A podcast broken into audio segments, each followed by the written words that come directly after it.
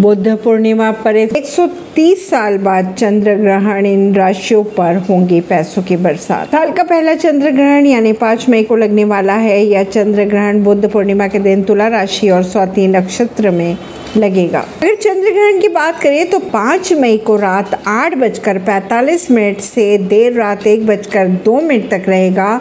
चंद्र ग्रहण की अवधि लगभग चार घंटे पंद्रह मिनट की बताई जा रही है। ज्योतिषों के अनुसार 130 साल बाद बुद्ध पूर्णिमा के दिन चंद्र ग्रहण का सहयोग बन रहा है, जो तीन राशियों को कर देगा माला माल आइए बात कर लेते हैं इन तीन राशियों की, जिसमें सबसे पहले राशि है मेष राशि वालों को व्यापार करने में मिलेगा डबल मुनाफा कमाने का अवसर। व्यापार के विस्तार में भी मिलेगी पूर्ण सफलता।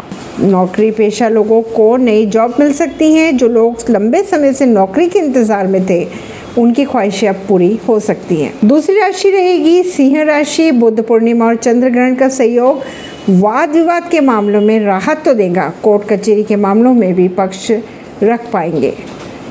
कोई नया कार्य आरंभ हो सकता है। समय अनुकूल दिखाई दे रहा है। व्यापारिक रणनीतियाँ लंबे समय तक लाभ दे सकती है। तीसरी राशि होगी मकर राशि, जो चंद्र ग्रहण पूर्णिमा के संयोग मकर राशि को भाग्योदय करने में मदद करेगा। नौकरी में इंक्रीमेंट के आसार नज़र आ रहे हैं। प्रमोशन जैसे योग भी दिखाई दे रहे हैं।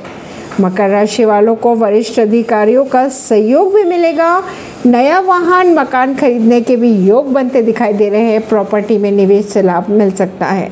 ऐसी ही खबरों को जानने के लिए जुड़े रहिए जनता सरिश्ता रिश्ता पॉडकास्ट से। परवीन दिल्ली से।